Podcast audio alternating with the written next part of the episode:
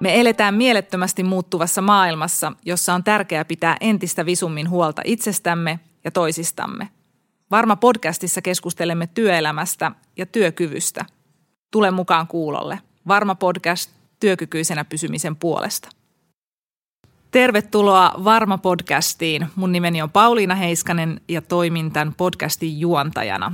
Täällä me keskustellaan työkyvystä ja työkykyisenä pysymisestä.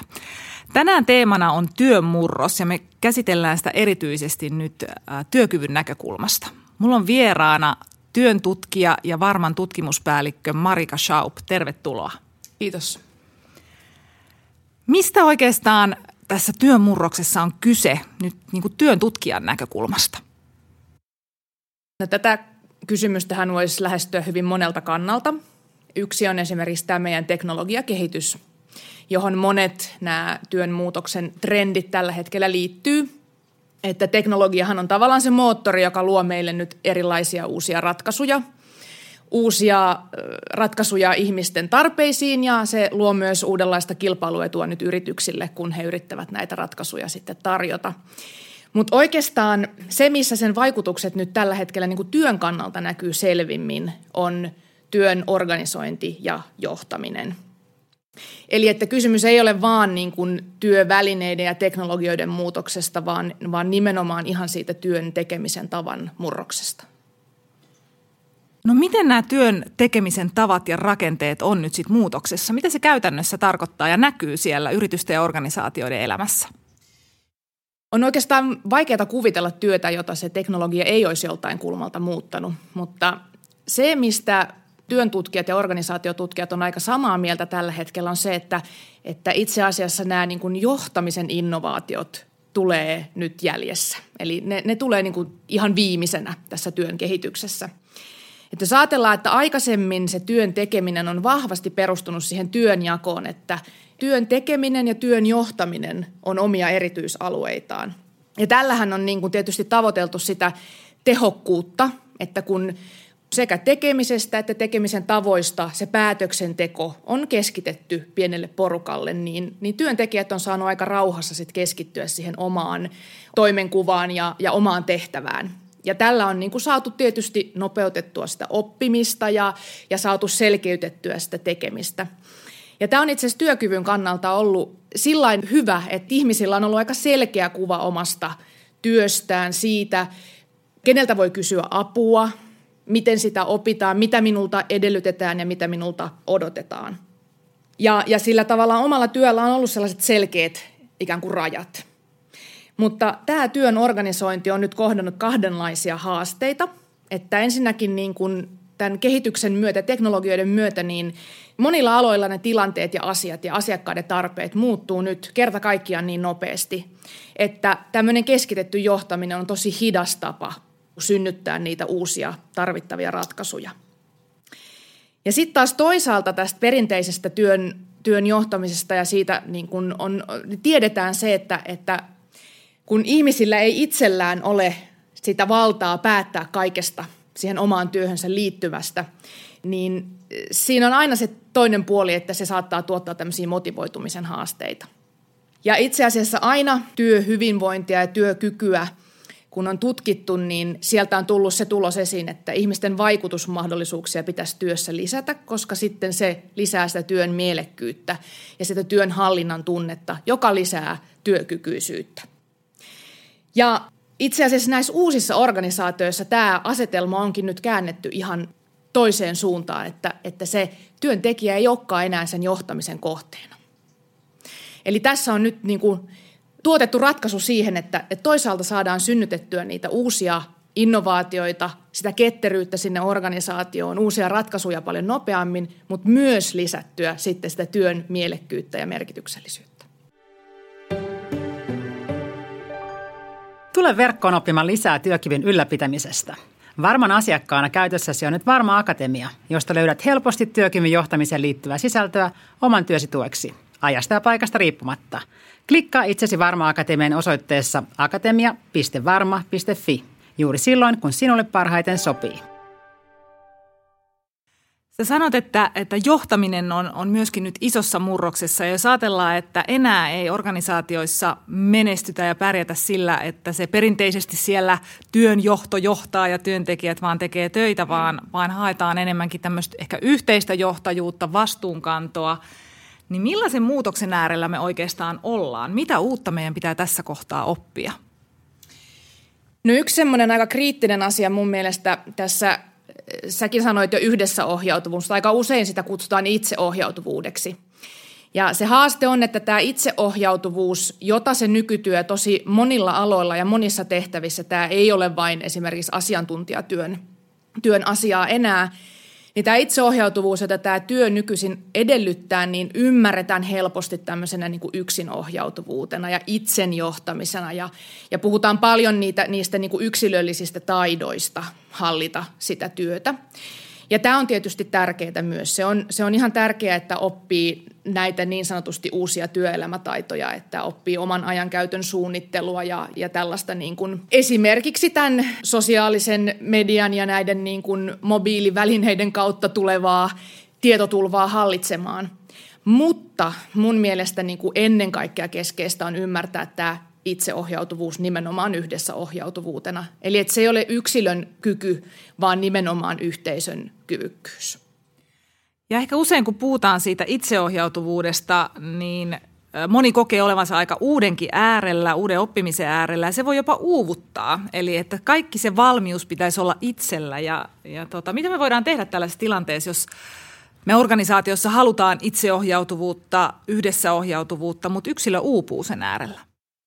Niin, nythän on tullut näitä, näitä tutkimuksia myös siitä, että, että itse asiassa nämä itse, itseohjautuvat tai yhdessä ohjautuvat organisaatiot niin tuottaa myös tämmöistä uudenlaista niin kuin kuormittumista siitä, että niitä valinnan mahdollisuuksia onkin liikaa ja se työ tuntuukin rajattomalta. Ja tässä onkin nyt sitten se iso kysymys, että jos me ymmärretään se niin, että pitää sille yksilölle vaan tarjota niitä välineitä, ja hän joutuu yksin tekemään kaikki ratkaisut oman työnsä suhteen, niin se saattaa johtaa tällaiseen tilanteeseen, että, että sen edessä uuvutaan. Eli tavallaan se, mikä aikaisemmin nähtiin työkykyä vahvistavana tekijänä, tämä tällainen vaikutusmahdollisuuksien lisääminen, onkin nyt kääntynyt vähän toisenlaiseksi kysymykseksi. Mutta nyt sitten ehkä se äh, niin kuin haaste on siinä, että sitten ei ymmärretä, että, että yhdessä ohjautuvuus, että sitten kun siinä kerran epäonnistutaan, että se yhdessä ohjautuvuus olisi se ongelma, vaan ehkä ennemminkin se, että nyt me tarvitaan ihan uusia rakenteita.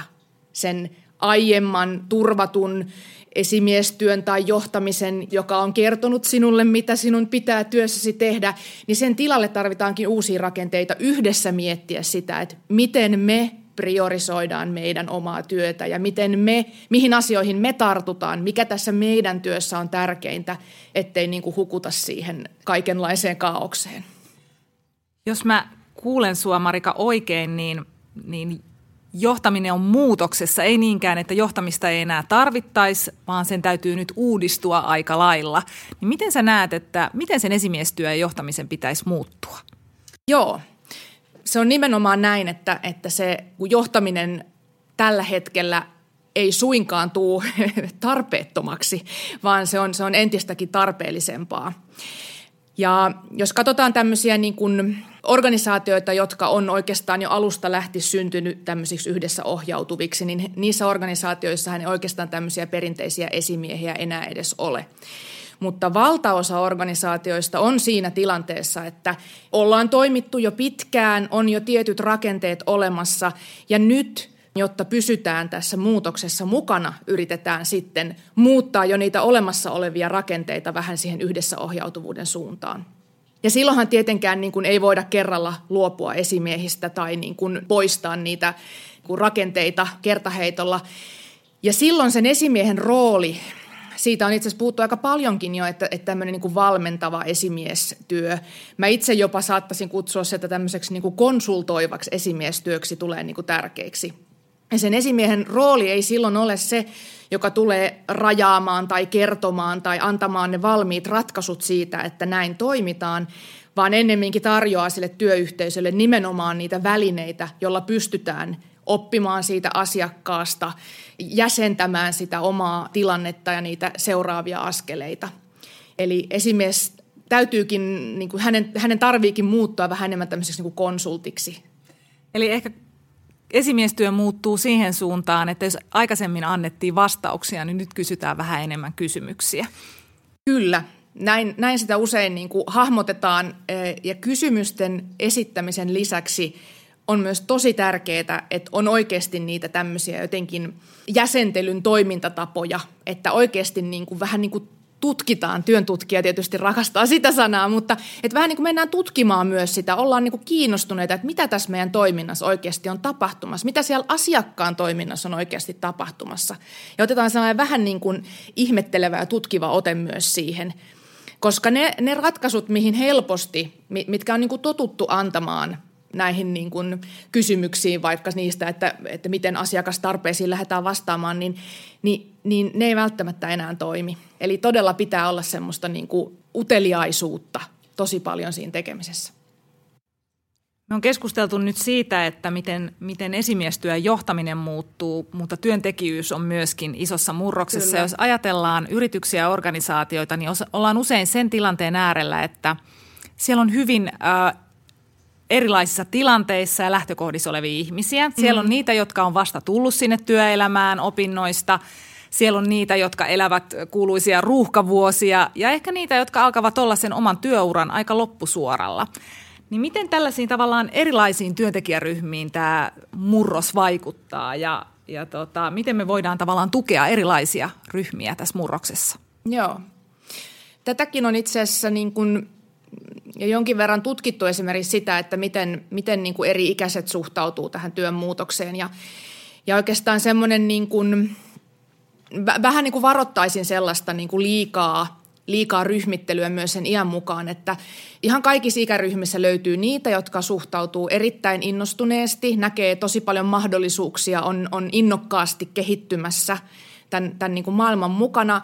Ja ihan samalla tavalla kaikissa ikäryhmissä on niitä, jotka, jotka niin kuin kokee tällä hetkellä ihan niin kuin, niin kuin epävarmuutta ja ahdistustakin jopa siitä työn, työn muutoksesta. Mutta se on ihan selvää, että, että nuoret, nyt työelämään tulevat nuoret on, on jo opintojen, jo kouluaikana ja opintojen aikana niin kuin sisästänyt tästä yleisestä työn muutospuheesta ja siitä, että minkälaiseksi työurat tulevaisuudessa tulee muotoutumaan, niin aika paljon niistä odotuksista, mitä heillä on työelämää kohtaan. Eli hehän odottavat jo sitä, että hyvin joustavasti työelämä mukautuu erilaisiin tilanteisiin, työtä ja sitä, sitä omaa muuta elämää voi tosi joustavasti sovittaa yhteen. Työtä voi tehdä hyvin niin kuin joustavasti, aika ja paikka riippumattomasti, tietysti vähän toki työtehtävästä riippuen, mutta, mutta et heillä on jo paljon sitä niin kuin, niin kuin, odotusta siellä sisällä tullessaan työelämään. Ja ehkä se haaste onkin siinä, että vielä se työelämä kaikilta osin toki ei ole ihan tällainen, että, ja, ja tietyt realiteetit on sitten niin kuin, niin kuin heidänkin pakko sitten jossain vaiheessa oppia. Ja toinen pää on sitten taas, että jos, jos siellä niin kuin vanhemmassa ikäryhmässä on tottunut siihen, että se ura on ollut aika tasainen ja, ja ja tämäkin on kiinnostavaa, että, että työkyvyn kannalta on pidetty hirveän hyvänä sitä, että hallitsee ja kokee osaavansa sen työtehtävän. Ja nyt jos nuorillahan se odotus, että siinä kohtaa kun minä osaan työtehtävän, niin hei, voiko mä enää tässä kehittyä? Että nythän tässä pitääkin saada jo seuraavia hommia. Ja ehkä vanhemmalle ikäryhmälle se oman osaamisen merkitys että on, on erilainen, että he, he kokee, että, että kun minä osaan sen, niin silloin homman hallinnassa ja silloin ne muutokset tuntuukin yllättäviltä. Eli meidän täytyisi niin kuin oppia sitten myös yhteisönä tukemaan niin kuin heidän, heidän kehitystään siinä. Voin yhden esimerkin kertoa tästä, että meillä on äh, havaittu, että esimerkiksi sellaisilla aloilla, vaikkapa myyntityössä, asiakastyössä, jossa on esimerkiksi tultu keskiasteen koulutuksella ja se oma työ on ollut aika pitkään samankaltaista. Ja nyt sitten tämä digitalisaatio onkin muuttanut asiakastyössä tosi paljon. Sinne tullut myös monia uusia tehtäviä mukaan. Ja nyt sitten se pohjakoulutus, joka on riittänyt tosi pitkälle, ei enää välttämättä riitäkään niihin uusiin tehtäviin. Ja nyt jos me ajatellaan tätä niin kuin kuormituksena ja sellaisena, että kun työn vaatimukset onkin isommat kuin mitkä ihmisen edellytykset tehdä sitä työtä on, ja lähdetäänkin kaventamaan sitä työnkuvaa, niin silloinhan me tehdään tosi iso karhunpalvelus sille ihmisen omalle työmarkkinakelpoisuudelle. Eli että, että, että itse asiassa myöskään siellä niin kuin vanhemmissa ikäryhmissä ei pidä pelätä sitä uuden oppimista ja sitä, että ihminen voi siitä löytää, mutta siellä tarvitaan siihen tosi paljon tukea. Kuulostaa siltä, että aika paljon työn murroksesta ja jopa siitä työkykyisyydestä kulminoituu ja liittyy osaamiseen ja uuden oppimiseen. Kyllä. Mitä tämä tarkoittaa nyt niin organisaatioiden kuin yksilöiden kannalta? Minkälaisen uuden asian äärellä me ollaan tässä? Osaamistahan on myös perinteisesti tarkasteltu aika paljon sen yksilön kautta ja sellaisina niin kuin yksilön kykyinä. Ja perinteinen osaamisen kehittäminen organisaatioissa on tapahtunut niin, että että, että määritellään se osaaminen, mitä eri työtehtävät vaatii ja sitten tämä määritelty osaaminen sit pyritään mahdollisimman hyvin kouluttamaan työntekijöille. Ja nyt kun me ollaan sellaisen uuden äärellä, että me ei oikeastaan edes tiedetä, mitä kaikkia osaamisia se uusi työ vaatii, niin tämmöinen niin osaamisen kehittämisen tapa on tullut tosi hankalaksi. Ja oikeastaan sen osaamisen ja tämmöisten niin kuin kykyjen ja, ja niin kuin valmiuksien sijasta puhuisinkin mieluummin oppimisesta. Eli, eli organisaatioiden pitäisi koko ajan enemmän nähdä niitä tilanteita, missä ihmiset oppii ja missä ne nimenomaan oppii siellä työssä. Eli, eli kaikki se semmoinen toimintatapojen kehittäminenkin hän käytännössä on yhteistä oppimista. Ja se lisää myös sitten niitä tulevaisuuden kykyjä myös sitten yksilöissä. Eli uuden oppiminen ei enää tapahdu perinteisesti koulutuksilla ja valmennuksilla ja kursseilla käymällä, vaan, vaan ennen kaikkea siinä työssä, ihan siinä arkisessa tekemisessä. Millaista muutosta tämä vaatii organisaatioiden kulttuurilta? Se on erittäin hyvä kysymys. Meillä on aika paljon sellaista organisaatiokulttuuria vielä, että viestitään asioita ja, ja, ja pyritään niin kuin – esimerkiksi meidän palaverikulttuurissa on varmaan niin kuin tosi paljon kehitettävää siinä mielessä, että palaverit ei pitäisi olla vaan tämmöisiä niin kuin tiedonvaihdon ja tämmöisen koordinoinnin tilanteita tai foorumeita, vaan että nehän on niitä tilaisuuksia, missä meidän pitäisi yhteisesti oppia niistä kysymyksistä, joita ollaan ratkaisemassa. On ne asiakkaan kysymykset tai, tai ne, ne meidän omat niin ne palvelukokonaisuudet, mitä ollaan tuottamassa – mutta että jotenkin siitä semmoisesta niin sisäisen hallinnoinnin maailmasta päästäisiin tosi paljon enemmän siihen niin kuin asiakkaasta oppimisen maailmaan ja siihen toimintatapoihin. Ja meillä on niitä organisaatioissa sisällä, mutta me ei välttämättä kaikkia niitä edes oikeasti osata nähdä, että mikä on oppimiskäytäntö. Mä oon itsekin ottanut meilläkin täällä semmoisen tavan, että, että kun on ollut hyvä palaveri, jossa on oikeasti päästy niin kuin tosi ytimessä puhumaan siitä, että miten, miten nämä työkykyasiat meidän asiakkaissa näkyy, niin sitten mä sanon sen jälkeen, että hei huomasitteko, että meillä oli tässä niin kuin todella hieno tämmöinen oppimiskäytäntö, me opittiin tässä yhdessä. Eli tätä voi tehdä ihan tällä tavalla näkyväksi myös. Eli nyt jokaiseen arkiseen palaveriin uusi käytäntö, että lopussa keskustellaan siitä, että hei, mitä me opittiin tässä palaverissa yhdessä. Se olisi minusta todella tervetullutta, että meillä on paljon sitä edelleen, että, että tehokkuuden nimissä määritellään tavoitteet, mutta, mutta jos määriteltäisiinkin oppimisen tavoitteita, niin se saattaisi muuttaa vähän sitä tilannetta. Kun ajatellaan vielä oppimista, niin, niin se vaatii aika usein semmoista rohkeutta ja hyppäämistä johonkin vähän epämukavalle, kuuluisalle epämukavuusalueelle ja, ja uuden kokeilua, sellaista, mitä ei ole aikaisemmin tehty. Ja se voi olla vähän hankalaa asiantuntijalle, joka haluaa kokea olevansa niin kuin sen tiedon päällä ja omistavansa sen tiedon ja olevansa se, joka osaa neuvoa ja kertoa asiakkaalle asiat. Ja yhtäkkiä meidän pitääkin olla vähän semmoisena epävarvana uuden äärellä ja, ja kysyä kysymyksiä ja ihmetellä asioita. Niin tässä on iso muutos edessä aika monelle meistä. Kyllä. Se on, se on muutos niin kuin sekä asiantuntijatyössä, mutta se on, se on muutos niin kuin erityisesti tässä johtamis- toiminnassa, että johtamisen roolinhan on kuulunut se, että, että tiedetään, että on tavallaan paras tieto asioista. Ja nythän me ollaan sellaisessa tilanteessa, että oikeastaan kenelläkään ei ole enää parasta tietoa siitä, mitä tulevaisuus vaikka edes kahden vuoden päästä tuo, tuo tullessaan. Että, että koko maailman talous on semmoisessa tilanteessa ja, ja myös työ ja, ja työn tulevaisuus. Marika, tähän loppuun vielä mä kysyisin sulta, että Miten sä näet, että miten yrityksissä voitaisiin parhaiten oivaltaa sitä, että mikä sitä työkykyä kannattelee ja mikä sitä sitten nakertaa? Mä voisin nostaa oikeastaan kolme meidän juttelun aikana noussutta teemaa. Ja ensimmäinen on se oppiminen ja erityisesti yhdessä oppiminen, jotta pystytään sitä tulevaisuutta oikeasti niin kuin yhdessä myös ottamaan haltuun. Oppimisen kautta päästään siihen työn mielekkyyteen. Se on ollut aina tutkimuksissa sellainen työkykyä kannatteleva ja tällä hetkellä koko ajan tärkeämpi teema – ja jotta se mielekkyys, siinäkin on niin kuin toinen puolensa, että, että ihmiset saattaa työn imussa tehdä töitä myös sitten vähän liikaa, eli että ihmiset eivät sitten uuvu sen työn alla, niin, niin sitten se työn yhteinen hallinta, sekin on yhteinen, yhteinen ponnistus. Oppiminen, mielekkyys ja työnhallinta. Kiitos Marika. Tässä kolme hyvää teemaa, jotka syytä pitää mielessä, kun me eletään tässä mielettömästi muuttuvassa maailmassa. Me lopetellaan nyt tätä podcastia, jossa teemana oli työmurros ja kiitos, että olet ollut kuulolla. Me jatketaan seuraavassa podcastissa teemalla työkyvyn varmistaminen ja vieraana silloin Anne Koutu. Pysy varmana, pysy kuulolla.